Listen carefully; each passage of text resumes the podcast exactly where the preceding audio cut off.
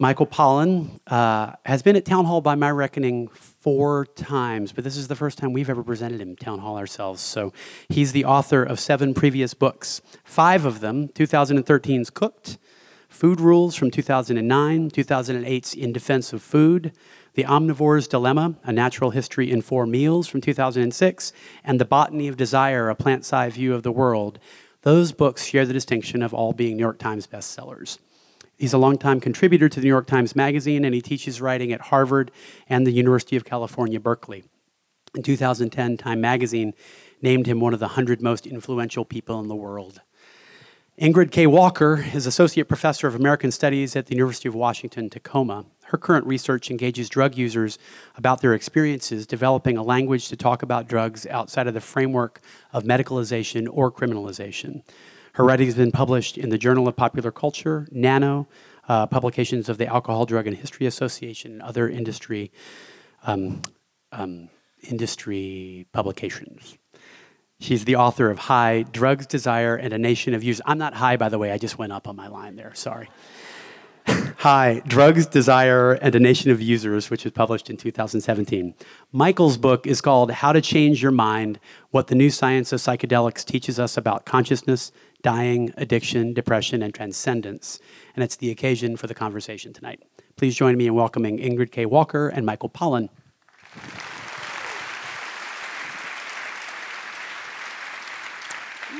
Thank you. Thank you very much.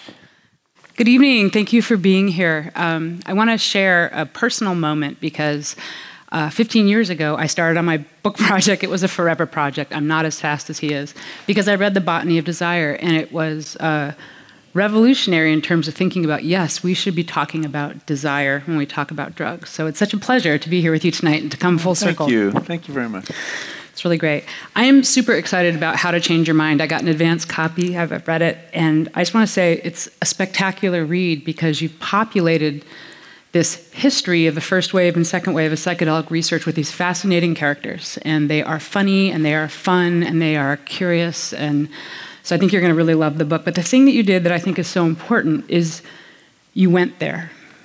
You decided to be a participant observer which I'm a cultural studies scholar, and that's a really important piece of work to, in my field to not think that you can be objective about something, that you have a stake in what you're writing about. Yeah. So I, I really appreciate that you put yourself inside the study. Well, there was no question that uh, you know that I would do that. I mean, it's kind of for a lot of reasons. One is the psychedelic experience is, is very hard to understand from the outside. Yeah.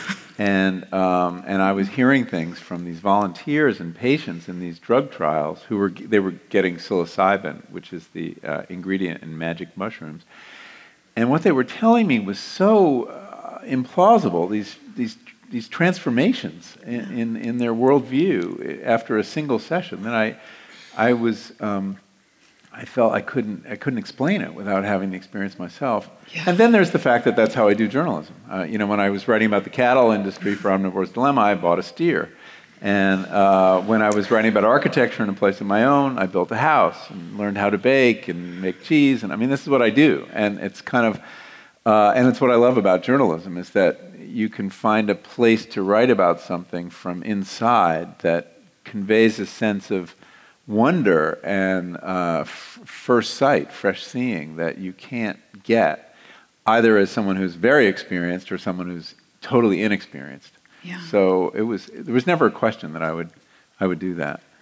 So Although you, I was very afraid of doing it, I have to say. Which is really part of the narrative, and it's threaded through the book really elegantly. Reluctance. it's a very important theme. Um, honesty. I would say honesty. So I, I think our, culturally we suffer from a lot of misinformation about drugs and users and drug use. Uh, criminalization has been really effective for 50 years in, in, creating a lot of misinformation. So it's just so great. Uh, I'm, I'm, I'm out as a user in my work, and I think more people should be if they are users because I think it normalizes it. And so, um, so, so you well, normalize it's interesting. It. I found that um, you know, I was I had a lot of trepidations. I mean, at every stage, but including publishing this book, where I do talk about these experience, uh, experiences I had, and I've been going on national television and, and national radio, and I didn't know how people were going to deal with that. And um, but I found something that I should have known, but that if if you can speak about this in a very matter of fact way, people respond in a matter of fact way. And you remove some of the stigma attached. Um, and uh, so I found that it is possible to have a pretty normalized conversation where you're just looking at these. Okay, let's let's leave aside all the moralism and even the legal questions. And is what kind of tool is this? Is this a good tool? Can this can this heal people?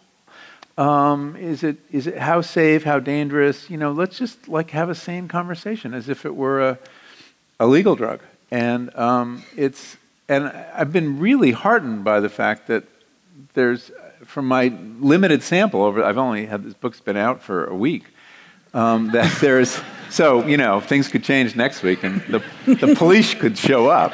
Um, but um, uh, thus far um, i've been very heartened by the fact that you know maybe we are ready to have a new kind of conversation.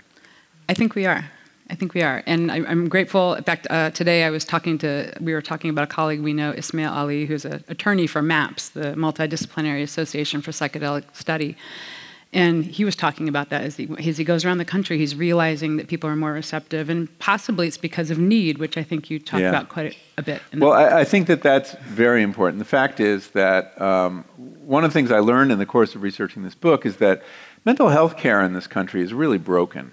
Um, it, it, it, only reaches about half the people who need it. Uh, rates of depression, suicide, addiction are all soaring. Uh, people are suffering, and, um, and we have very few tools for them. The last big innovation in mental health care is the introduction of the SSRI antidepressants, and that takes you back to, I think, 1986 or 7. Um, and since then, there's been very little innovation. Um, so, uh, one of the things that surprised me is even the psychiatric establishment has been very curious uh, and interested in this research to see whether uh, psychedelic drugs, um, which were researched very closely in the 50s, there was a very promising period of research long before the 60s explosion um, that showed that showed that they may they may have something to offer us, um, and then it was suppressed. And we had 30 years where nothing happened in this research. And now it's, there's a renaissance. It's, it's being revived. So, um, so there's reason to be, you know, guardedly hopeful. Well, and I think one of the interesting parallel developments, and you, and you allude to this at several points, is that just as um, so all this promising research happens in the 50s, which we'll talk about in a moment, uh, very effective. The eff- efficacy of, of the early studies was off the hook and, and, almost unbelievable. And then people were so exuberant about the drugs that it started to seem not Well, that's possible. an occupational hazard, uh, over exuberance around psychedelics. It, there's something about them, and you end up Timothy Leary. You, t- you get turned into an evangelist. And I, am working very hard not to do you're that. You're keeping a straight face. I, think, I think you're smiling more, I'm just going to say. But I think the thing that's interesting is that so, so the American Psychological Association kind of really it, I write about this in my book. They went they went toward those pharmacological solutions and turned away from this. But now we're seeing that the efficacy of those drugs is not what we thought it was yeah. over long ter- term, right? So yeah. it makes sense that. Well, yeah, I mean the SSRIs. There was just a big uh, meta-analysis that found that they uh, only work slightly better than placebos. I'm sorry if I'm ruining your SSRI view, um, and that people, you know, and that their effect fades over time, and that, and that's why people are switched from one to another and that they're hard to get off and they have a lot of side effects people don't like. They're not, they're not a great tool. It's what we have. Um, so anyway, yeah, we're, I mean, I think that the door is open.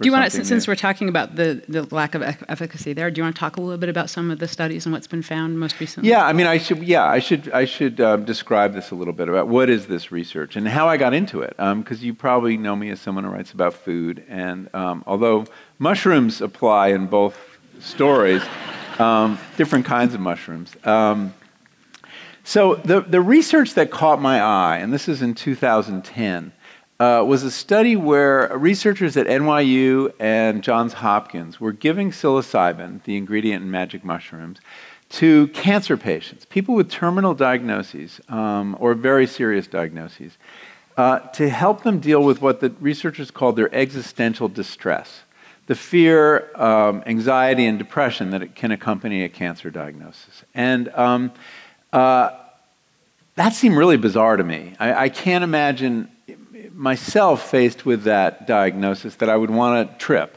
Um, that it seemed that that loss of control and the, and the fact that you would no doubt end up dwelling on your death, it all seemed terrifying. Um, so I decided I wanted to look into it, and I began interviewing people in these trials, uh, both at NYU and Hopkins. And I heard the most astonishing stories from them. Um, they would have a single um, psychedelic trip. And I, I, should explain how it happens because the image in your head of a psychedelic trip is like maybe, if you have an image in your head, it's, a, it's, it's kids taking a handful of mushrooms and going to a concert or taking a tab of acid and walking around the woods. Or, um, but this is very different. This is a, a, a guided, highly controlled administration of the drug. And it's not just an administration of the drug. One of the things that's novel about this is uh, it joins talking therapy to pharmaco- pharmacology in a way that we haven't done um, uh, very much in the past. So uh, you're working with a guide. In fact, in these above ground trials, um, uh, two guides, a man and a woman usually, and um, they prepare you uh, in a series of sessions uh, for what to expect. And they tell you what to do if, if, if, you, if it gets really scary, if it takes a dark turn. And most of their advice revolves around the idea of surrendering to what's happening. And that people get into these panic reactions or paranoia when they're resisting things like the utter dissolution of your sense of self, which can be scary. um, and I understand that. Um, but if you surrender to that, uh, it can be quite blissful, actually. Um, and so they tell you things like if you see a staircase, climb up it. If you see a door, open it. If you see a path to the basement, go into the basement. Um, if you see a monster, step right up to it and say, What are you doing in my mind? Don't try to run away. Uh, relax your mind and float downstream. They often quote John Lennon. Um, and uh, so that's part of it. And then they also ask you to set an intention. Uh, do you want to confront your mortality and think about that? Do you want to work on your addiction or some habit? Or do you just want to learn something about your mind? Uh, and the intention, since the drugs are so heavily influenced by set and setting, that is, your inner and outer environment when you're, when you're taking them. And, and that's something very unusual. It's, it's true of all drugs to some extent, but it's particularly true of psychedelics. Um, the expectations with which you approach the experience will often um, shape it. Um, and so then during the experience, you, you, you, you're given a pill, or if you're doing it with a, a mushroom, you'd get a much, certain quantity of dried mushrooms. And they sit with you the whole time. They say very little, um, but they're there. They're kind of like ground control. You know, while you're, while you're out wandering in space, they're looking out for your body. And so you can feel safe. And it's really important to feel safe in order to surrender, right? Because one of the things that happens, and we can talk more about this, is that your defenses are, are lowered or even eliminated. So you're in a very vulnerable space psychologically. Um, and, and you'll only do that if you're really safe. You feel physically safe and psychologically safe. And that's what a good guide does.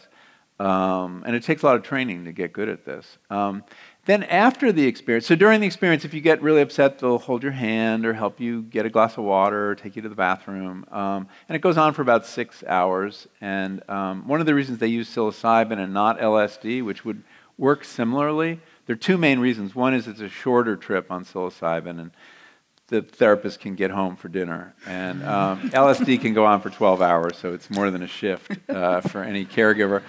Uh, and the other is, of course, LSD has so much more political and cultural baggage. Um, there, so few people know the word psilocybin. You know, they, many people don't know how to pronounce it. So it's hard to imagine that congressman standing up and railing about the fact that we're giving psilocybin to our cancer patients, um, whereas LSD they could make some hay out of. Um, so then, after the experience, um, uh, you come back for what is called an integration session. And the guides um, uh, have you tell the story of what happened. And you try to make sense of it because it can be very confusing sometimes. And, um, and underline themes that are, that are perhaps important. This is where just being a good therapist comes in. And also figure out how can you apply what you saw or learned to the conduct of your life um, what can you take forward from it because obviously you're not going to remain in a psychedelic state um, so that's the guided uh, uh, treatment. Um, and the effects on people were, were remarkable. Not in all cases, um, but in something like 80% of the cases, people had um, statistically significant reductions in standard measures of anxiety and depression. Uh, an effect size, this is one of the ways you measure the effectiveness of a drug, but an effect size um, that was off the charts. Um, and you know, one of the one of the psychiatrists involved said, "We have I've never seen a psychiatric intervention like this." So then the question became, "Well, what happened? How did this work?" And I'll just tell you one story, a quick story, to give you a sense of uh, the kinds of experiences people have. There was a woman I interviewed um, named uh, Dinah Bazer, and she is uh, she was 60, 60, 61. She was a figure skating instructor in, in New York City. And she had ovarian cancer. And she was treated successfully. And, um, but the fear of recurrence was so uh, debilitating to her. She was truly paralyzed. She could not go about her life. She just was afraid she had this thing in her and it was going to come back and she was going to die. And so she sought, she, she heard about this, this uh, trial at NYU and she enrolled and she had uh, a guided trip. And she went into her body in the trip imaginatively, and, um, and she saw this black mass under her rib cage. So it wasn't her cancer, she realized. Um, and, but she realized what it was. It was her fear. And there it was. And she, um, she's a very timorous woman, very timid woman, and small. And nevertheless, when she saw it, she screamed out loud, Get the fuck out of my body. and and you know, the, the therapists are like, whoa. Um, they, because they didn't know where she was or what, what, you know, what happened. And they thought maybe she was talking to her cancer, but she was talking to her fear. And she said the fear vanished. And I wrote about this in this first piece I did called The Trip Treatment in the New Yorker. Um, and I said in the Weasley way of journalist, you know, her fear of death was substantially diminished or something like that. And the New Yorker fact checkers, who are famously, you know, zealous, uh, they called her and they said, Is this true? You, was your fear of death substantially diminished? And she said, No, that's completely wrong. It was extinguished, it was eliminated. She had no more fear of death. And she told me, She said, I understood for the first time that I can't control the cancer, but I can control my fear.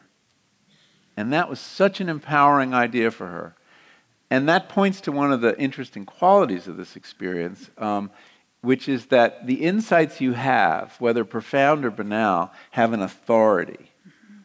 They're, they're, they're not just opinions or ideas, they're like revealed truths. This is a quality that William James wrote about uh, over 100 years ago. He called it the noetic quality of this, the mystical experience. And, um, and you can act on these beliefs. Um, and so that's the kind of thing I was seeing, and uh, became intensely curious to have such an experience myself. Um, but it was wonderful to see these people who were really up against it um, getting this kind of relief. And, and I talked to many, uh, and, and some had, you know, miraculous changes, w- died with equanimity. Uh, one person I profiled in particular uh, had a remarkable death that he directly attributed to this experience. And others were, you know, their, their, their fear and depression were, were um, not eliminated necessarily, but reduced. So it was a very, these results were just published a year ago. And um, so it's that kind of thing. And the same treatment is being used for people with addictions. Uh, there's a really interesting study of smoking uh, at Johns Hopkins and alcohol addiction at NYU. And there will be soon studies for depression in the, in the larger population. Uh, be, precisely because such a strong signal was seen in this particular group. Um, so it's a very exciting line of research, and, uh, and it's being pursued, by the way, without any help from the pharmaceutical industry, which doesn't see a way to make money from this, because yes. these drugs are. there's no intellectual property to control, right? I mean, psilocybin grows all over the state, um, and uh, um, and LSD has been out of patent for a very long time. So, uh, the phar- and the pharmaceutical industry wants drugs they can sell you every day, not something you take once. That's, there's no business model there. Um, but a lot of private contributions are supporting the work, which is exciting. And I'll mention, just as a sidebar, uh, the, the MAPS, which I mentioned earlier, the, the organization that studies psychedelics, uh, they are at phase three study with FDA, PTSD studies with MDMA. So that'll probably be the first one that's a treatment that's available, and it's all, it's had the same remarkable set of effects that you write. Yeah, about. this is this is. I mean, some people call it a psychedelic, some people not. It's uh, um, it's ecstasy or Molly, and it, which was used as a drug in therapy until it became a club drug, and then it was banned in '85. And they're using that to treat uh, people, veterans and, and victims of sexual abuse for trauma, and they're having they're also getting remarkable results. Like two thirds of the people treated have have shown significant reductions, and some they no longer qualify as having PTSD after. Uh, in that case, three I think three ex- experiences. Um, so it's very exciting that we have these tools, yet they're still shrouded in in uh, stigma, uh, a lot of which you know was established in the '60s, and yeah. um, that historical experience still colors, I think, how most of us uh, approach these drugs. And I think it colors a cultural uh, anxiety and fear about them because, and, and, you talk about this quite a lot in the book about um, growing up during the moral panic of psychedelics, and, and, one of the reasons that you were just like, I'll pass, thank you. Um, and I, and I want to talk about that a little bit because I think one of the things that we know now is that a lot of the bad trips that were there. Well, I mean, if you think about the CIA and MK Ultra, it's like understandable why those are bad trips because they were creating yeah. them on purpose and dosing people without their knowledge and giving them extremely high doses, which would be terrifying. The CIA had an idea when LSD was discovered uh, to weaponize it essentially and use it as a first as a truth serum. That didn't work very well. I mean, anyone could have told them that. And then as uh, uh, something to, you know, as a mind control agent um, which we don't know how well that worked. Um, it may have worked well, we don't know. Um, and, and then also as something to embarrass world leaders, you yeah. know, put it in their, put it in their coffee, and, and they would do silly things. Um, so yeah, and it was a horrible program because they did dose a lot of people without their permission. Some people died, um, and we still don't know the full extent of that research program. So that was that was the shadow research program going on while all this research to help people was going on and successfully in achieving yeah. results. Well, I want to come back to so I wanted to mention the sort of the disinformation campaigns and, and, and, and also the real bad trips that people were having in the 60s, creating this environment where people were either really afraid of psychedelics and just shied away, or some people used them and, and as you said, once you use them, you kind of have an experience that's it's ineffable, it's difficult to talk about, and certainly hard to quantify or measure in any way, and so it becomes something that's personal or at least known a bunch of um, uh, among a bunch of users. But I want to use that to talk about something you do in the book, which I think is so interesting. So you, you're curious, you're intrigued, you're watching these people have these results, you're hearing them talk about this, and you keep asking them, but was it an authentic experience? Yeah. and, and, then how can they say? They're like, I don't know, it was what I experienced, right? And so you're looking for a certitude almost. Yeah. And the place you went for that certitude, I thought, uh, in terms of thinking about consciousness and having a conscious experience, was science. Yeah. And I want to talk about that choice a little bit because I think it's very interesting, as you pointed out a minute ago, that you have a, a molecule, right, that changes something. In, it's, it's material intervention. You take this thing and it changes you. Um, but in the, in the therapy, it's really the talking through and working through what you saw that achieves results for people. It's the psychological experience. Yes, it's occasioned by a molecule, but the therapeutic agent is the kind of experience you have. Right. And that's, a, that's an unusual, that's hard to fit into our paradigms too. So, in other words, some people take the drug and they have an interesting trip, but it's not uh, a mystical experience. Um, and that, that's kind of what the gold standard is, at least in the American research.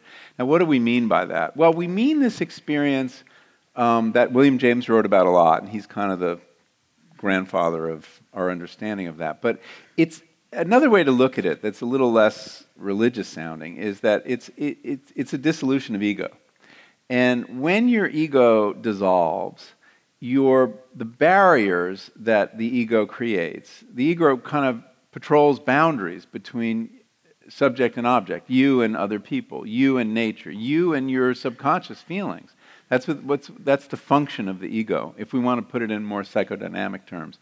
Um, when, when those walls come down and the defenses come down, there's an experience of merging with some larger entity, which might be other people in this you know, wash of love, or it might be nature, or it might be the divine or the universe. And that feeling is what is often called a mystical experience. And people have had it through other means, and some people have it spontaneously. I mean, the history of religious literature you know, contains many of these experiences. Um, and that, having that experience seems to be the best predictor of success. And that's interesting in itself. The idea that perhaps the ego stands in the way of healing. Um, and because it's the ego that, that traps us in these stories we tell ourselves. Uh, that, you know, I can't get through the next hour without a cigarette. Uh, I'm unworthy of love. Um, uh, you know, we have these stories we tell ourselves, and they get in our way. And, and it is very often the ego who's enforcing those, um, those loops, those ruminative loops. Um, so, anyway, it, so yeah, so we're essentially prescribing a certain kind of very powerful and transformative experience. I mean, people who have mystical experiences for other reasons, it's a conversion experience. They come out a different place than they went in. And these drugs can fairly reliably, in something like 67% of cases, 70% of cases, can occasion a mystical experience. And, and of course, shrinks being shrinks, they have a measurement, you know, they have a scale that I filled out to see if I'd had one. It's called the MEQ, the Mystical Experience Questionnaire. it's kind of crazy, but you know, they have to do this. They have to quantify everything.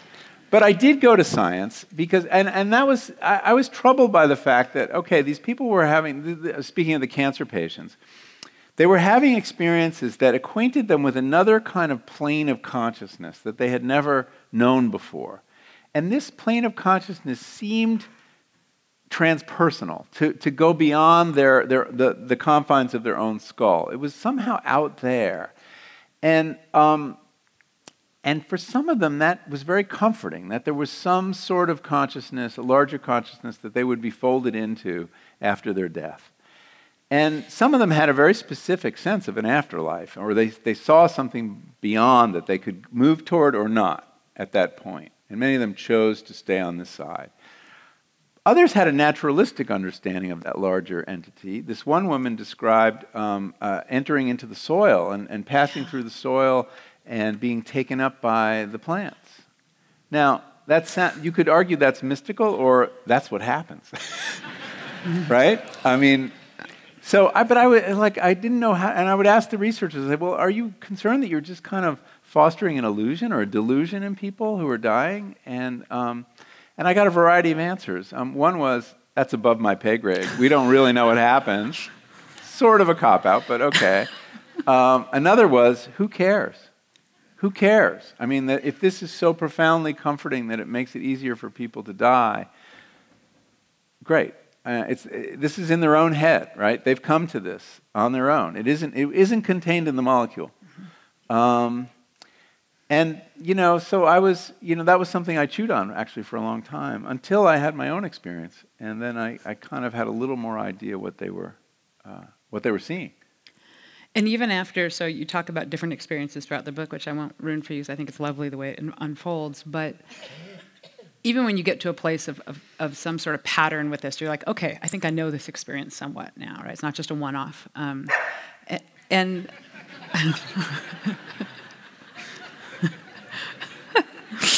I'm not sure what that was a response to. Uh, um, the one off.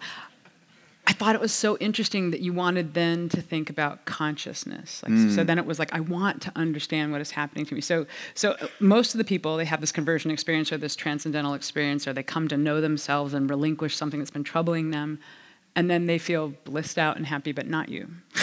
you had to go find the science, and you went to neuroscience, yeah. and you went and, and you really went down, I think, a really fascinating rabbit hole. So I, I wonder if you would talk a little bit about yeah. what you discovered through consciousness. Well, yeah, I mean, I was very curious to know what was happening in my brain. How was this working? What was going on? What do we know about it? And so I, I did kind of a deep dive into the neuroscience, and I found some researchers in England uh, who were doing uh, really incredible work. And um, the, I think one of the most telling things they found is that they, um, they, they started doing brain imaging, fMRI, and, and another um, technique of people's brains during the psychedelic experience. They would actually inject someone with psilocybin and then slide them into that MRI machine. God. I, I can't imagine it. Those volunteers should be thanked. Um, and they, they, what they expected to see was uh, lots of you know increase in brain activity that would correlate with the fireworks that people experience and report. You know, hallucinations, synesthesia, all these kind of things that happen, and hearing voices. And um, but they found something very different, which was that um, one particular brain network called the default mode network, and I'll tell you a little bit about it in a second, was um, downregulated. Um, was activity went down, uh, and and that was kind of um, a surprise. Now, what does the default mode network do? Well, it's uh, it's it, it's several. It has several different nodes. It's uh, it, it, several of which are in the cortex, which is the evolutionarily most recent uh, part of your brain. But they also link to the um, to deeper, older uh, centers of emotion and memory. And it's a hub in the brain. Lots of traffic passes through the default mode network. But we know it's specifically involved in a couple functions, most having to do with generating our sense of self. Um, so self reflection and rumination takes place here, worry, mind wandering takes place here. Um, uh, theory of mind, the ability to impute a mental state to another. Um, time travel, the ability to think about the, the past or the future and something called the experiential or autobiographical self seems to be generated here. That's, that's the very critical brain activity of, uh, or mind activity of taking information in, things happen to you, um, and, and connecting it to the story you tell about who you are. And it's, it's how you develop that, I mean, which is, you know, based on your past, and that's why time travel is very important to this, and your future objectives. Um, and uh, so these stories we tell to give ourselves a sense of a consistent self over time all takes place here. And it's no wonder then that when, peop- when, the, when the scientists observed the sharpest drop in activity in the default mode network was when people reported, when they asked them what's going on, they would say, I have no sense of self. I've lost my sense of self completely. Um, this part of the brain is also, uh, you know, so if the ego has an address, it's the default mode network. And the fact that we now can turn it off pretty reliably with a drug is pretty astonishing. By the way, it, the same thing happens in very experienced meditators. If you mm-hmm. image their brains and get them to, these are people with 10,000 hours of meditation. Um, if, you, if you put them in an fMRI machine and they um, meditate for you, their brains look very similar. And of course, they're transcending self too. Um, and one, as, one, as one therapist called this in the 50s, this is, um, he called it therapy by self transcendence. Um, yeah. And it suggests that we get in our own way. Um, our egos get in our own way. And that those stories that we tell ourselves about who we are and get stuck with sometimes need to be um, suspended for a period of time. And, and, and we, you get a break from them. And that shows you that there might be another way to, to approach life. Absolutely. And I think one of the interesting things about thinking about this for me is that this is not new. There are cultures that have used sacrament and ritual and done similar things. And if it's part of your culture, you might be less likely to have that ego get in your way along right. the way if this is a part of the way of thinking that you, that you do as a culture. Um, so I want. But you could also argue that the ego is more pronounced in our culture than some other cultures, right? I, would I mean, never is, bet against you. yeah, uh, and that we do. We we erect walls. We yeah. um, uh, we objectify the other, whether it's it's other humans in in uh, our tribalism, or we uh, objectify nature in a way that you know we don't we don't give it the same credit for being a subject for having any kind of agency. Um, so therefore, we can do whatever we want with it. And so, I mean, I think this is a, a particularly Western ailment. Absolutely. that these drugs appear to address. And the privileging of the self that happens in our culture, or the sort of self orientation or self obsession, whatever you want to call it, uh, really is mitigated against by the psychedelic experience, yeah. which is, is, something I want to ask you about. So, in your experiences, um, what happened to the self? Well, I had several different experiences. I, I, uh, guide, I had an unguided experience with psilocybin, then I had guided experiences with LSD, high dose psilocybin, uh, ayahuasca on a couple occasions, uh, which is an Amazonian tea made from two plants. It contains DMT, which is a powerful psychedelic, and a really weird one called 5-MeO DMT, which is a, uh, the smoked venom of the Sonoran desert toad. He went there, no joke, all the way. But, you know, a fellow human figured this out, right? That's pretty amazing. you know, we always talk about it. who's the first person who eat an oyster or a lobster? Who's the first, first person who figured out this toad venom? I've got to smoke it. that was not a good trip. Um, so, but if we want to talk about ego dissolution, it was this guided psilocybin trip, um, which was, uh, I think, the most profound for me. I was working with a woman who was wonderful, and I really had a sense of trust, even though she was very kind of woo-woo, new agey for me. Um, there was just something about her. She was really, you know, I mean, you know, when you're choosing therapists, whatever their system is, finally doesn't matter. It's like the bond, right? And and I had this with her. And I wanted to mimic the kind of dose being used in these above ground trials. I was, uh, so I was working with an underground therapist. There is a, there is a thriving uh, community of these people, I learned, uh, in many parts of the country. And um, they are therapists, many of them. Um, many of them, some of them are MDs, uh, some of them are PhDs, you know, uh, psychologists who are working with these drugs because they think that they're very powerful healing agents and they're not deterred by the fact that it's illegal. Um, I found them to be, most of them, there was a couple I met that I would not entrust my mind to. Um, uh, very mystical people. Um, but they, you know, they're, they're very professional. They have a code of conduct. Uh, they um, have you fill out lots of questionnaires the way a doctor would. They're, they're actually even more careful than a lot of doctors. As one of them told me, we don't have very good insurance. So we're very careful. And they screen people very carefully. Um, and anyway, so Mary, uh, as I call her in the book, um, uh, I did this guided psilocybin journey. And um, it had many chapters, and, and not all of them were pleasant. Uh, initially, when uh, we started, she started playing this piece of music by a guy named Thierry David, uh, who I didn't know. It's a New Age composer, thrice nominated in the category of Best Chill Groove Album. Um, and it was horrible, the kind of music you might hear during a massage. and I thought it was electronica, and it summoned this computer world. And I was, I was deep in this. It was like a video game. Everything was generated. The music, I mean, synesthesia, you know, music generates space. You start seeing notes. And the world I was seeing was kind of dark and really, it wasn't scary, but it was just, I wanted to be outside, you know, I wanted, to, I wanted better imagery. And I got stuck there for a very long time. And I could tell you why later. I figured out why I was in computer land. Um, and um, at a certain point, I was starting to get some anxiety, and I had this, I felt this tide rising of like I'm stuck in computer world. How can I get out? And so I decided to stop. And uh, oh, oh, I didn't tell you this. When, during the guided trip, you're wearing eye shades, okay, and you're listening to music. And the eye shades are designed to make you go inside and not just kind of groove on you know the imagery that's out there. And and it's very important if you're going to have a therapeutic trip. But as soon as you take off the eye shades, it sort of breaks the spell. And you can, and I did because I just really wanted to make sure reality was still existing. And I had this moment of, ah, walls, windows, plants.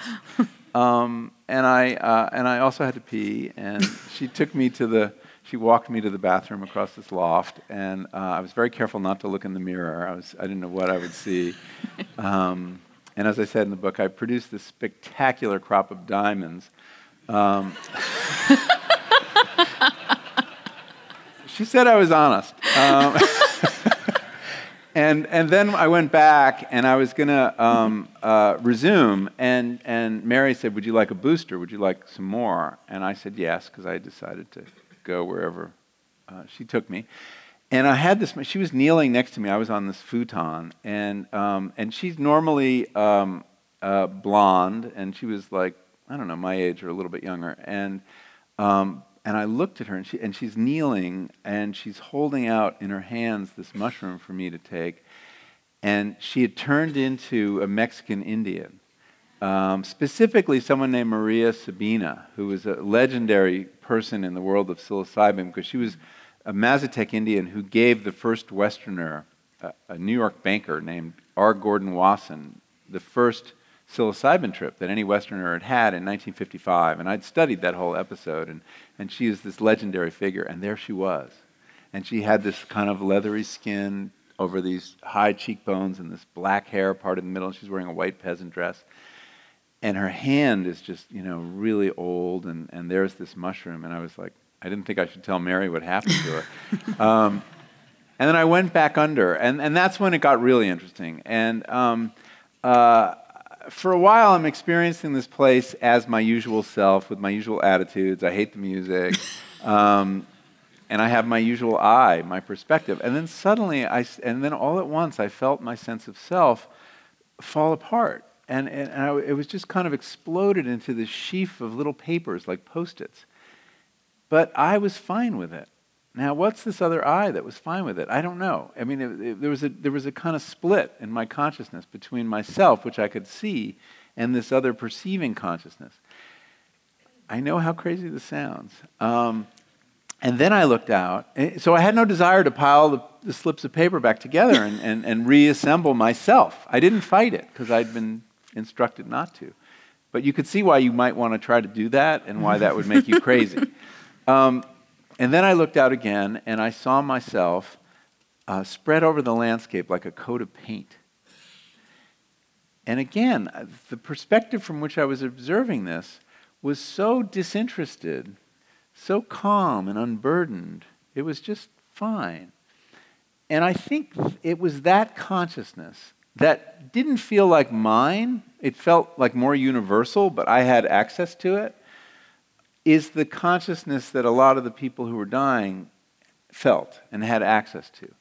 And that it's a consciousness in which whatever happens is meant to happen. You know, it's very fatalistic, um, very resigned, but not in a sad way. It had very, very little emotional tone to it. Anyway, it was um, uh, to have your ego dissolve like that. I'd never had an experience like that. I'd never had a spiritual experience. Um, and I think this was a kind of spiritual experience. Um, and then it went on, and, and there was, um, I was still together enough to argue with her about the music. and um, I don't know which I did that, but um, uh, and I, we finally agreed to put on a piece of music by Bach, the, uh, one of the unaccompanied cello suites, uh, played by Yo-Yo Ma. It's, the one, it's number two in D minor. It's a spectacular piece of music. You probably heard it at funerals. That's where it's often played. And I had the most profound experience of music I'd ever had. I, I, um, I just merged with the notes. I merged with the, the strings. I could feel the horsehair of the bow just passing through me and, and went into the well of space in the, in the cello itself and, um, and was completely at one with it. Um, it wasn't music, it was something closer to the meaning of life. I mean, it was a very powerful experience. And hard to describe, obviously, and I worked very hard to describe it in the book, and I, and I hope I succeeded, but it's, it's not easy because another mark of the mystical experience is that it's ineffable. Um, and, uh, and this certainly is.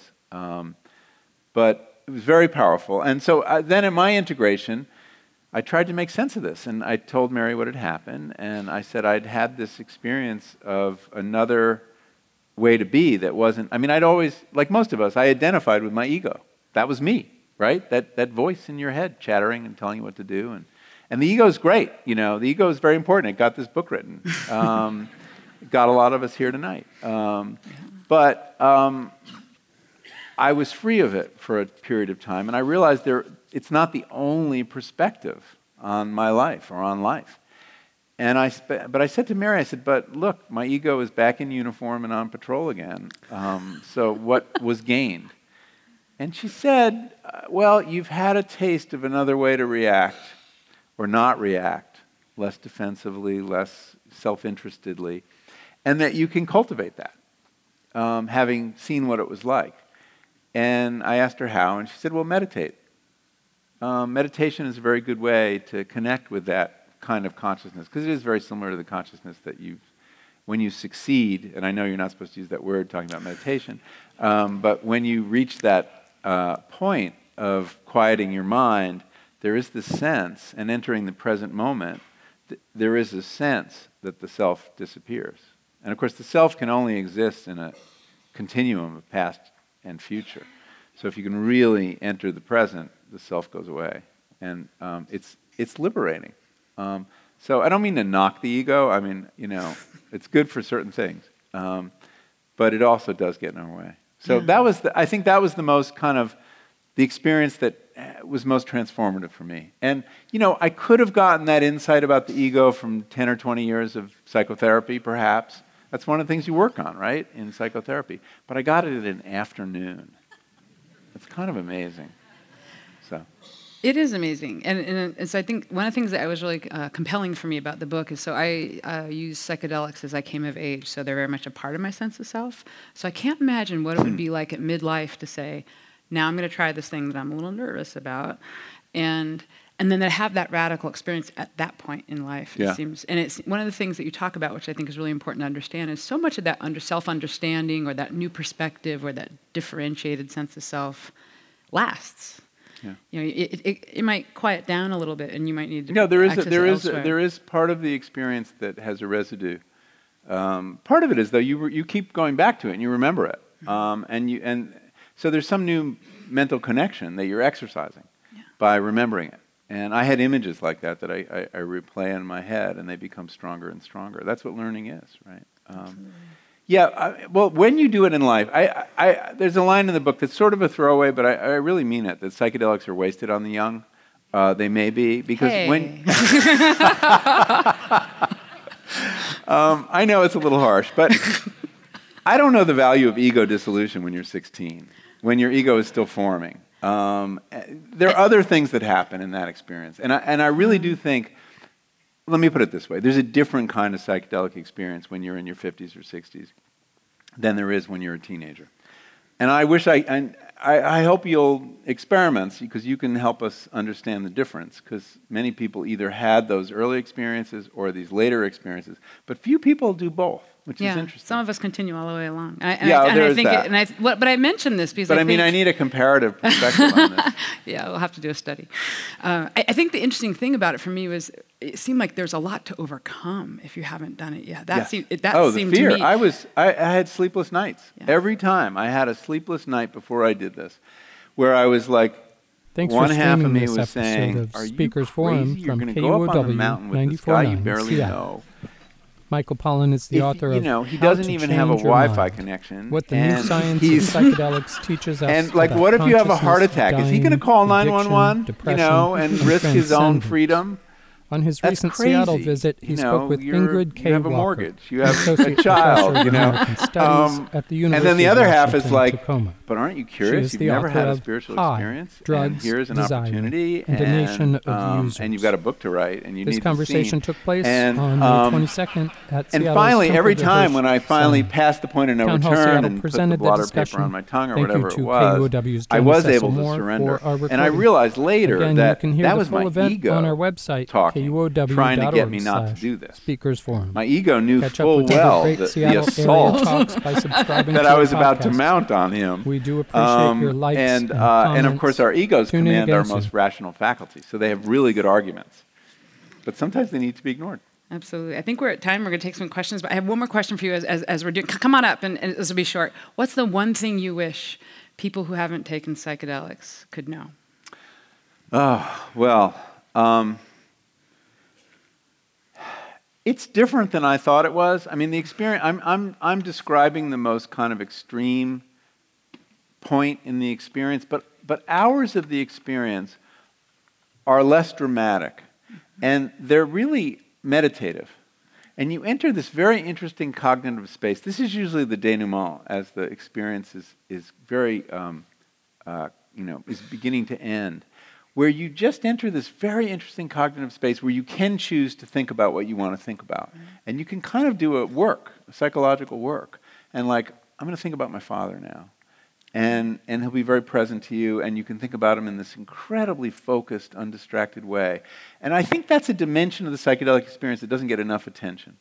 Um, and the other thing I would say is, uh, the, you know, these are powerful drugs, and they can be used in a reckless way, and that you have to pay a lot of attention to set and setting. And if you're at risk for serious psychological problems, things like schizophrenia, they're really not a good idea. Um, and that being with a guide makes all the difference, um, especially as you get older. I, I, I think that we have more at stake as we get older, um, yet we have more to gain too because we're locked, we're stuck. All of us. It's not just people who have cancer diagnoses or have addictions. We all have addictive behavior. And we all have habits of thought, destructive habits of thought, that we'd like to um, give up. And these drugs are very good for do, doing that kind of reset that doesn't happen late in life very often. So I, I think that that's a, there's a beautiful metaphor. I'm just going to just very quickly do this. That uh, one of the English researchers, actually he's Dutch, uh, one of the scientists said, I was asking him, like, so what do you think's going on in the mind when, when, when this happens? How do people break habits? And he said, well, think of the mind as a, as a hill covered in snow, and your thoughts are sleds going down. He's Dutch, so it would have been skis anywhere else, um, but they don't have mountains. Um, and, uh, and your thoughts are sleds going down the hill. And the more thoughts you have over time, the deeper the grooves that are formed in the snow. And after a while, it's very hard for the sled to go down without getting stuck in a groove. And what the, what the psychedelics do is flatten the snow so that, you can, so that when you're sledding down, you can take a new path or many new paths. And I thought that was a beautiful, beautiful metaphor. Absolutely. So before questions, let's give a round of applause. Mm-hmm. Thank you so much, Ingrid Walker, Michael Pollan. So we had a lot of fantastic questions tonight. So we're going to try and get through as many as possible. We have about 15 minutes.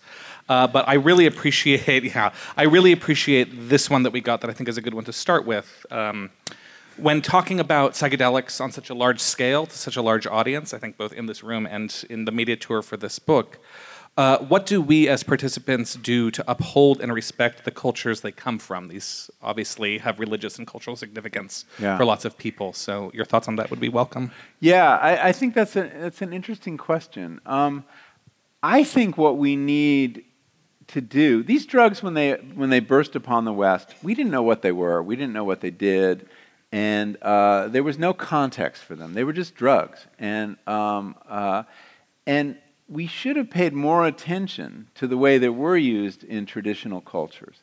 And if you look at any traditional culture um, that uses a psychedelic, it's always in a, a, a carefully regulated manner. There's always a ceremony, there's always ritual, there's always an elder, someone who really knows the territory. And you don't take the drugs outside of that context. They have a container, a cultural container. And I think that's really important. And I think it was our, our failure to see that, especially with psilocybin, where you know it had come out of um, this uh, indigenous American tradition that we should have really studied how they used them. And we didn't. We didn't understand that they were sacraments, and we didn't treat them like sacraments. LSD, obviously, there was less of a model because it was new. There's a whole history. You know, the, the ancient Greeks had it, had their own psychedelic, and, and, and they only used it once a year at a very special ceremony. And anyone who used it any other time of the year would be brutally punished. Um, so there was this sense of respect. Um, and I think that uh, it was to our loss that we didn't study those models. And we still need to study those models. I mean, that's what's interesting. Ayahuasca is traveling with its ceremony into it's, it's usually given by shamans or people who've trained with shamans um, and that the whole tradition comes with it. Is there cultural appropriation in this? Yeah um, there is. Um, you know or you could call it be more generous and call it cultural translation um, but it is happening. Great question. Yeah, thank you for the person who wrote that. Many of these questions used the words ineffable and effable. I saw a lot of great different spellings of those words when sorting through. Um, but uh, a lot of them boil down to trying to ask you, as a writer, Yeah. in your writing Oh. process, how you translated these ineffable experiences. So, Yeah. as a writer, your job is to basically make things effable. Right. Did the ineffability of your trips prove particularly frustrating in the reintegration periods? Well, I was really uh, nervous about approaching these chapters where I talked about my own experiences because I, I knew that they were very weird and hard to, um, hard to describe. And, um, uh, and when I got to that point, um, I struggled for a while to find the right voice. And I'd read a lot of trip reports online, and they're not very good. And you know, if people tell you their dreams, it's like, and they're a little like dreams. Um, so I, so there were a lot of pitfalls, and I had a couple models. Aldous Huxley, Doors of Perception, is beautifully rendered, although I think a little neat, um, neater than I bet the experience was. Um, so what I found worked for me. I, I teach a course on memoir writing, and one of the things I've noticed reading lots of memoir is that the most interesting ones have two voices in them, not one. There's the voice of, say, the child of 10, and then there's the voice of the adult of 30. Um, and it's the interplay in the reminiscence and, and, and switching perspectives back and forth that really gives this, the, the, the energy to a piece of writing like that. And, and I, it occurred to me that something similar had to happen here. I had to write about the experience from inside, even though years had not elapsed. I had to write about the experience inside as it unfolded in my mind, as crazy as it sounds when I'm merging with, you know, a horsehair cello bow. Um, and, and yet also keep stepping outside and, say, and saying, I know how crazy this sounds. And when I got to things that were truly ineffable, like the toad trip, which the toad trip was terrifying because not only was self obliterated, everything was obliterated. There was no self, there was no space, there was no time. It was like pure energy. And think about how do you construct a narrative without character, time, and space? These are the three crucial ingredients, and I didn't have them. And, and so what I did there was I was very honest with the reader. I talked to the reader and I say, look, this was a incomprehensible, inchoate experience. I'm going to give you a couple metaphors. None of them are right exactly. Um, one of them is um, being in the middle of a thermonuclear explosion and being one of those houses that they erected on the Bikini Atoll to blow up, and you know, and that's how it felt. But not really. It was sort of how it felt. And then another metaphor. It was like, remember before the Big Bang? Of course you don't. but let us try. Um, a time before there was matter, when there was only energy. That's sort of what it was like. So it's, it, it was a kind of like not trying to tie it up in a neat bow. So you'll decide if I succeeded, but it was, it was a fascinating literary exercise. And for me, as someone who is a journalist, writing in that tight box of fact, here I was in this whole other realm, and it was actually quite liberating. So in the end, I had a great time writing these scenes. Um, uh, but you decide. Okay. I've really appreciated following your interest in the microbiome. And I'm wondering, is there a connection between the gut and the brain? And if so, what are your recommendations for dietary supplements to accompany changing your mind? Oh. Let me see if I can reset. so, yes, there are a lot of very interesting connections between the microbiome and the brain. And I think we're going to find that mood, depression has uh, not necessarily an origin or etiology in the gut, but, but is connected. One of the curiosities is that serotonin, the, the, the, the brain receptor, that by the way LSD helped us to discover um, because it works on the same receptor networks, um, is produced in quantity in the gut. And, and there are lots of receptors in the gut. And we don't really understand what that's about. Um, but that there have been some interesting experiments um, using certain uh, kinds of food and, and working on the health of the microbiome and looking at the microbiome of depressed people and people with mental illness. And they do see connections. It's, I almost wrote a book on the microbiome because it's really fascinating and, and we're learning so much, but it's all such early stages that I, I, there was nothing I could write that wouldn't be dated in five years. So I think it's too soon to say, but I think we will discover that um, mental health and gut health are intimately connected. Uh, since you mentioned uh, serotonin there, there were a few questions about the brain chemistry of serotonin, uh, and one in particular I thought was worth asking. Is there any science on taking psilocybin if you are on SSRIs? Yes. Mm-hmm. Yes, it doesn't work very well. Um, they find that people have kind of a dud trip, nothing happens. And the reason is that the SSRI is probably occupying the same receptor, so it, it, it's blocked, and, it, and, and the LSD or psilocybin can't get in. So generally, they, they want you to taper. If you're, if you're doing this for depression, uh, they have you taper off of SSRIs, which is itself risky. Um, but they feel that you should not be taking SSRIs. It's not that it's bad for you. Um, uh, they haven't found that, but they have found that it, it seems to block the action of the, of the psychedelics. This is a personal question, or when I was a teenager, there was some folk wisdom that if you took an SSRI af- the day after you took a psychedelic drug, that that would like help re- heal your brain from the experience. I think that was uh, an, and that was a an MDMA idea because ah. uh, there was a belief that MDMA, which works differently in the brain and, and is more toxic to the body, um, uh, that it depletes serotonin, and therefore, if you replace it, Um, I have no idea if that if Yeah. there's any truth to that. And uh, keeping on this, some of those brain chemistry questions, there were several questions about fears about dependency on Yeah. psilocybin and LSD. Yeah, that's good. We didn't talk about risk that much, and, and I, I should touch on this because, you know, as you know, I was a nervous Nelly about this, so I did a lot of research to find out if this was a dangerous thing to do or not. And um, uh, I was surprised by what I found. In the case of the classic psychedelics, LSD, psilocybin, DMT, ayahuasca, uh, and mescaline, um, they're remarkably, well, I should say they're relatively non toxic. There are many drugs that you buy over the counter and perhaps take every day that are much more toxic to the body.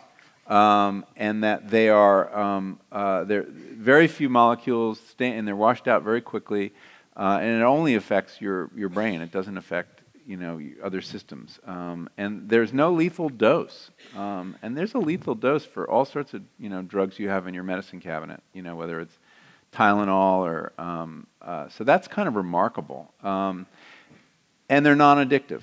Um, if you uh, the, when you finish one of these trips, your first thought is, "Where can I get some more?" No, it's like, "Do I ever have to do this again?" Um, it's just too intense. Yeah. And indeed, if you if you um, do one of those experiments with the rat that can self-administer cocaine with a lever, and it's got a lever for lunch, lever for cocaine, and it ignores the lunch lever and hits this one until it dies. Um, you put LSD in that setup once, never again. So I think they're anti-addictive, if anything. Um, Yeah. The risks are psychological. And there are psychological risks. It's a, it's a powerful experience, and to some people that can be destabilizing. And people at risk for schizophrenia have, on occasion, had the psychotic break that began uh, a lifetime of dealing with schizophrenia. Would that have happened anyway? Most people say yes, probably, but it's some trauma that will kick that off. People do have panic attacks. People do end up occasionally in an emergency room, or much less for this drug than any other drug. Um, so the risk profile is not bad, but I, but I don't want to suggest that problems don't happen. I, you know, I was speaking at um, Google this afternoon, and someone came up after me after I just said what I said to you, and he said, you know, my nephew was 20 and he took LSD and he had a seizure and died. Now, there was no autopsy. We don't know exactly what happened. We don't know what other, you know, what else was going on. And bad things do happen to people who take all sorts of different kinds of drugs. But when it happens with psychedelics, I think it takes on this, this, uh, this mythical force uh, because these drugs are so scary. So, um, uh, you know, I think that you want to be a fairly sturdy person um, to to uh, risk your ego. I mean, you know, some of the guides will say you need a pretty strong ego to be willing to let it go and have it snap back. Um, and I, I can sort of see the point of that. Can I add one thing to that? I just want to say uh, psychedelics are not drugs of abuse. It's, it's the only category of drug that people don't abuse them because you don't you can't just do them all the time. And in fact, they're diminishing returns if you do them That's right. regularly. So there's no motivation to do that thing. And the reason when people microdose, um, I'm sure you have a microdosing question. yeah, yeah. There's always a microdosing question. Um, uh, they don't take it every day. This is when you take a very low dose of LSD, uh, like a tenth of a normal dose, um, as a kind of brain tonic. Um, and there are many people doing this in Silicon Valley. I'm sure there are people doing it in this room. Um, uh, there's very little science to support it yet, um, but it's uh, but they, they only take it every third or fourth day because if you took it every day, it wouldn't work. Uh, it does have this point of diminishing returns. It's a good point. We had almost exactly that question about microdosing. so Yeah. and if you want to know more about microdosing, which I only touch on briefly in the book, Ayelet Waldman last year published a really interesting book about it called A Really Good Day. And I, I recommend that for getting the whole story on microdosing. There is research about to get started, so we'll know more on whether it works. Um, but right now, it's purely anecdotal, and I, I really tried to hew close to the science in this book. Yeah. So there were several questions also about the medical community's taboo or lack of taboo about adopting this research. Do you think that the medical community, as it is now, will ever be open to the use of psychedelic drugs to treat mental health issues? And I'll add one other question onto that, which is more specific. Uh, if you could tell us about the efficacy of trials for alcoholism and the treatment of alcoholism. Yeah. So medical Okay. community in general So, and alcoholism. You know, when I wrote this first piece for the New Yorker, um, about a week before it was going to come out, my editor called and said, "Look, uh, there's some people are getting nervous about this piece. Um, will you go find someone who thinks this is all bullshit? And okay, you know, was, I had one day to like dial people, finding prominent people in the in the medical community to tell me that this was ridiculous research, it shouldn't be done, whatever. Um, I figured I'd start at the top with the head of the National Institute of Mental Health, a man named Tom Insel at the time, psychiatrist, as establishment a position you could have in, in the world of psychiatry. And I thought he'd give me this very skeptical quote. And he said, No, I think this research is fascinating, and I really think we need to do it. And, uh, and he said, You know, you don't understand. The men- mental health care is broken, and we need new tools. And just what I was telling you earlier. And I kept calling people, and I kept running into this. They said, Well, you know, the research hasn't completed yet. We haven't, and it, it's really true. You know, we've only gotten to sort of phase one and pilot studies. And there are bigger trials that have to happen before we can say this is a medicine. Um, but most of the people I've talked to, and this includes heads of the American Psychiatric Association, and um, feel that um, we got to take a look at this. Um, so I don't, I don't get that kind of resistance. Um, I'm looking for it. The, the, the one person who's been kind of putting out some blog posts, a guy named uh, Jeffrey Lieberman at, at Columbia, prominent uh, former head, I think, of the American Psychiatric Association. And he's like, let's not get ahead of ourselves. We've got to do the research. That's the, the most serious criticism I've heard. Um, and, and I agree with it, by the way. And we do have to do the research um, before and we you, know. And you mentioned in the book why that is, why, why people are hesitant about not just for the scientific, let's find out what the, what the answer is, but because the exuberant, uh, the over exuberance early on killed this. In, yes, in, in I mean Timothy Leary. You know, we didn't really talk about the '60s history, but Timothy Leary was a very serious personality psychologist, and he got to Harvard and just had a big trip in Mexico and decided on psilocybin that he was going to study this. And uh, he started out doing science, but he, but he, as sometimes happens to people, he got really impatient with science because he realized, wow, we have to treat the whole society, um, not just the individual. Now, we don't have a model for treating a whole society with a drug, except for fluoride, actually. Um, but we're not going to put LSD in the water, okay? That was a CIA idea. Um, so, um, it's really important that everybody stay, you know, and go through the process. And we're on that path of drug approval. Yeah. And it could happen in five years or so. Mm-hmm. Um, but that's the only way we can have that kind of uh, certainty. How are these findings received in the recovery community? Have you had any conversations yeah, um, with folks there? Oh, well, going back to that question about alcoholism. So, so far there's been, in the 50s, there was a lot of treatment of alcoholism. And it, there was a meta analysis done. The studies, then, you have to understand all the 50s and early 60s studies are not up to modern standard. The whole idea of the uh, randomized, placebo controlled drug trial really doesn't start in America until 1962 after the thalidomide scandal. That was a, a, drug we were giving to pregnant women that turned out to give, uh, create birth defects. And then that's when we moved to this new system. So before that, it was kind of a little sloppy and uh, by modern standards. But the alcohol, the best alcoholism um, uh, studies found that it really helped with alcohol dependence, reducing people's alcohol dependence. And then there was a pilot study done at the University of New Mexico a couple years ago that also got um, very promising results, promising enough to start a very big trial that's underway at NYU. So we'll know more. But one of the interesting angles on the alcoholism story is that, um, that I talk about in the book is that um, AA, um, which we think of as uh, spiritual in some ways and very anti drugs of all kind, actually was started by, co founded by Bill W., Bill Wilson. And he got sober on a psychedelic experience himself. Uh, a drug that's sometimes called a psychedelic or deliriant called belladonna, a plant drug, was given it to him in a hospital in New York. And he had the kind of mystical experience that allowed him to get sober. In the 50s, he started um, getting treated with LSD in Los Angeles and realized that this could really help alcoholics, that it kind of simulated the DTs and the kind of conversion experience.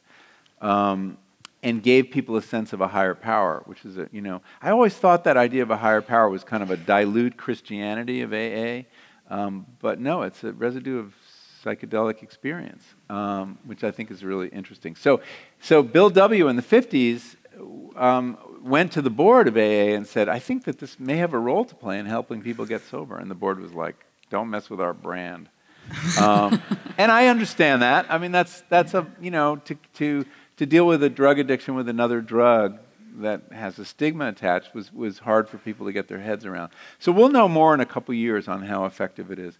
It's also been very effective in a small pilot study with um, people trying to quit smoking. Uh, and that's a very tough addiction to break. Is modern high strength marijuana a psychedelic? Can it Yeah. be used for therapy in ways similar to the other drugs you discussed? Honestly, I don't know. Um, y- some people say that, and, and certainly marijuana can seem, you know, phenomenologically somewhat something, some, somewhat like psychedelics, but it works on a whole different receptor network, uh, the cannabinoid network, um, and um, uh, so I don't, I wouldn't call it a psychedelic. Some people, MAPS uses that word in a very broad way to include MDMA and everything Rick Doblin likes um, is a psychedelic. Um, and I have enormous respect for him. He's the head of MAPS, and he's done amazing work uh, charting this course to, to approval. Um, but I would not, I would not call it a psychedelic. And whether it would, could be used in the same uh, to treat people, I mean, it does have. We know, we're learning it. it. It is valuable as a medicine. The only thing I would say, though, that we is we approved medical marijuana in this country on a fraction of the research we have about psychedelics most of the research on marijuana was, was pretty anecdotal um, when we decided to, uh, you know, uh, let it become a medicine. And the reason for that was it's actually harder in this country to study marijuana uh, than it is psychedelics um, for a whole lot of reasons. And there was another question about ketamine. Yeah. And any comments on that? Ketamine is a uh, dissociative, right? It's, um, it's an anesthetic um, that at certain doses um, induces uh, a, a psychedelic experience or experience very much like psychedelics. I didn't explore it, but it's already a legal drug and it is being used to treat depression uh, with some success. There's a lot of excitement about it in the psychiatric community. It doesn't last that long and needs to be repeated. Um, but it is a legal drug, and we have a lot of experience. It's been used in anesthesia for a long time. Um, uh, some people don't find the experience that pleasant, um, but it does seem to give the kind of jolt to the mental system that, that can help some people with depression. So there's an article, a very good article in Wired magazine this month about it, um, but I, I didn't get into it because I also don't think of it as a classic psychedelic. We have time only for a couple more questions, but I, I wanted to say there are a lot of questions in here that begin, how do I find? Um, a- and, not just find drugs, but also find community and further opportunities to engage with these questions. And I highly recommend folks check out the Seattle Psychedelic Society table on your way out as a way to learn more if you're, if you're curious. I'm not going to pose any, and any also, of those very uh, I also ones. posted a, because I'm getting this question a lot, and I can't be in the business of referring people. Obviously, that's not that's not smart for anyone. Um, uh, but I, I put a lot of resources on my website, michaelpollan.com, and there's a whole set of resources that that can connect you to psychedelic societies, that connect, can connect you to communities of interest where you might begin to find your way uh, into this if you spend a little time with it. So I, I urge you to check that out. All right, so the last couple of questions, this one I really loved came uh, near the end from a saxophonist who's an improviser in the room and has a question about psychedelics and creativity, which is Ah, something that I feel like people commonly talk about, Yeah. psychedelics in the context of artists. Did you feel creativity enhanced as a writer, and did you talk to folks who are artists who use psychedelics? Yeah, I mean, creativity is, is, is a very elusive concept. Um, we, don't, we don't really have a good definition of it. So, therefore, it becomes very hard to study. In the 60s, there were a couple studies of creativity using LSD. And uh, I, I described this. Uh, Jim Fadiman, who's still around, is a, uh, uh, was a psych- Stanford trained psychologist who wanted to study creativity in LSD. And he would get people in a room who were stuck on a problem. He'd have an architect, an engineer, uh, an artist, a writer, and he'd give them 100 micrograms of LSD, and they'd, like, you know, lie on the floor, you know, gazing at the ceiling for a while. Then he'd say, okay, time to go to your desks. And they would get up and go to their desks and work on their problem. Um, and they all, and not all of them, but most of them reported significant breakthroughs. Um, and some of the people who were treated there uh, subsequently became very important creative forces. I'm thinking of uh, Doug Engelbart, who is very important in the history of computers. This is a man who uh, is responsible for the, the uh, user interface, the uh, email, um, uh, video conferencing. Um, what else? Um, the mouse, the computer mouse. And he invented something on during his psychedelic trip. It wasn't anything as good as those. Those, those came a few years later. He invented something that he called a tinkle toy, which was something to help toilet train boys. Um, that, that, it was something that it, they could use their stream of urine to make a pinwheel go around. and um, I'm sure there are more important creative achievements. and Stewart Brand also participated yeah. in these, uh, the Whole Earth Catalog guy. And in fact, it was on a, uh, uh, an LSD trip on a rooftop, which you should never do. Don't go up on the roof if you're taking LSD. Um, and he, he was, this is 1966, and he, and he was observing the curvature of the Earth, which I'm sure was exaggerated in his state. And he realized it would change everything if we had an image of the Earth taken from space. Because if you think of the earth as flat, as most of us did, even though we knew better, it seems eternal, endless, and therefore you can't use it up, right? Infinite, you know, it manifests destiny. There's always more. But if you thought, if you realized that it was a spaceship, you would realize you have to husband your resources and that this would change our consciousness. And he thought, I've got to start a campaign to convince NASA, which was just then heading out to the moon, to turn the cameras back at Earth and give us that image. And he thought, uh, what should I say? And he, oh, he said, I know what, I need, I need to make a button. It was a very important medium in 1966. and what should the button say? He said, oh, it should be a little paranoid to get people's attention. So why haven't they shown us an image of Earth from space? And he started selling this button on the street in Berkeley. And it got picked up in the Chronicle, and it became this big national story. And two years later, NASA delivered that image. And um, that image went on the, uh, the Whole Earth catalog, and it actually did galvanize the environmental movement or help do it. So there was a, there was a very creative use of an LSD trip. Um, so this last question is a little woo-woo and broad, but it's after my heart, and I think I hope after your heart as well. so first, the very broad question: What does psychedelic science say about the origins of consciousness? And then, is there intelligence in plants like ayahuasca, or is it all molecular uh, reactions in the brain? Maybe those that's not a dichotomy. And I just want to add to that, that that I have personally been really tripped out and inspired by uh, your book, The Botany of Desire, and the framing of all Earth's history as this epic battle between the trees and the grasses. Yeah. And I wonder, is this is all of this just another front in that battle of the plants that are the true consciousness of this world? Well, I, I, did have, I mean, some of my psychedelic trips dwelled on this question of plant consciousness and plant intelligence. And, um, you know, that sounds really weird when you say plant consciousness, but I, I don't mean it in the sense of self consciousness. I mean being aware of their environment and reacting in ways that are not just instinctual, but appropriate and learned. And, and there's a lot of evidence that that's the case. And I've kind of understood intellectually that plants are subjects too. We're not the only thinking subject, acting subject in nature, that they're acting on us too at the same time. In the same way that the apple tree is manipulating the bee to, you know, move its pollen around the world. Plants manipulate us too. And I understood this as an intellectual conceit, and then I had this interesting psilocybin trip. And I felt it. I felt the presence of spirit in the plants. And um, it was the most uncanny thing. And um, I don't, I think it was a spiritual experience, but I don't think it was supernatural. I think I was just aware of their subjectivity and that, as I said earlier, egoic consciousness tends to make us objectify everything but ourselves and maybe a few loved ones. And one of the, the great gifts of, of, of a positive psychedelic experience is this recognition that consciousness is kind of spread a little more generously over the whole world than we think. And that, um, that spirits are everywhere in the sense of conscious subjects, uh, subjects with interests. And that that changes how you feel about nature and it changes how you feel about your place in nature and you, you, you, you feel less alone actually. It's not scary. I mean it was a very benign feeling. All these plants wished me well. I know how this sounds. I'm sorry.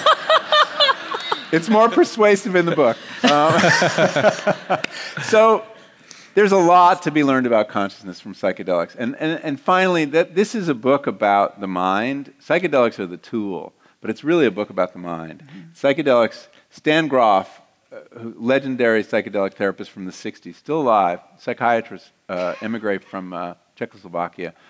He said, and, and I read this early in my research, and I thought this was so outrageous. He said, psychedelics would be for the study of the mind what the microscope was for biology or the telescope for astronomy.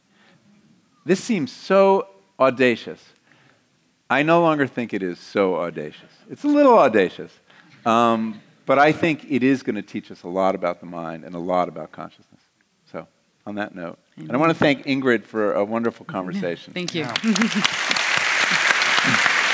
Thank you. Thanks for your great questions.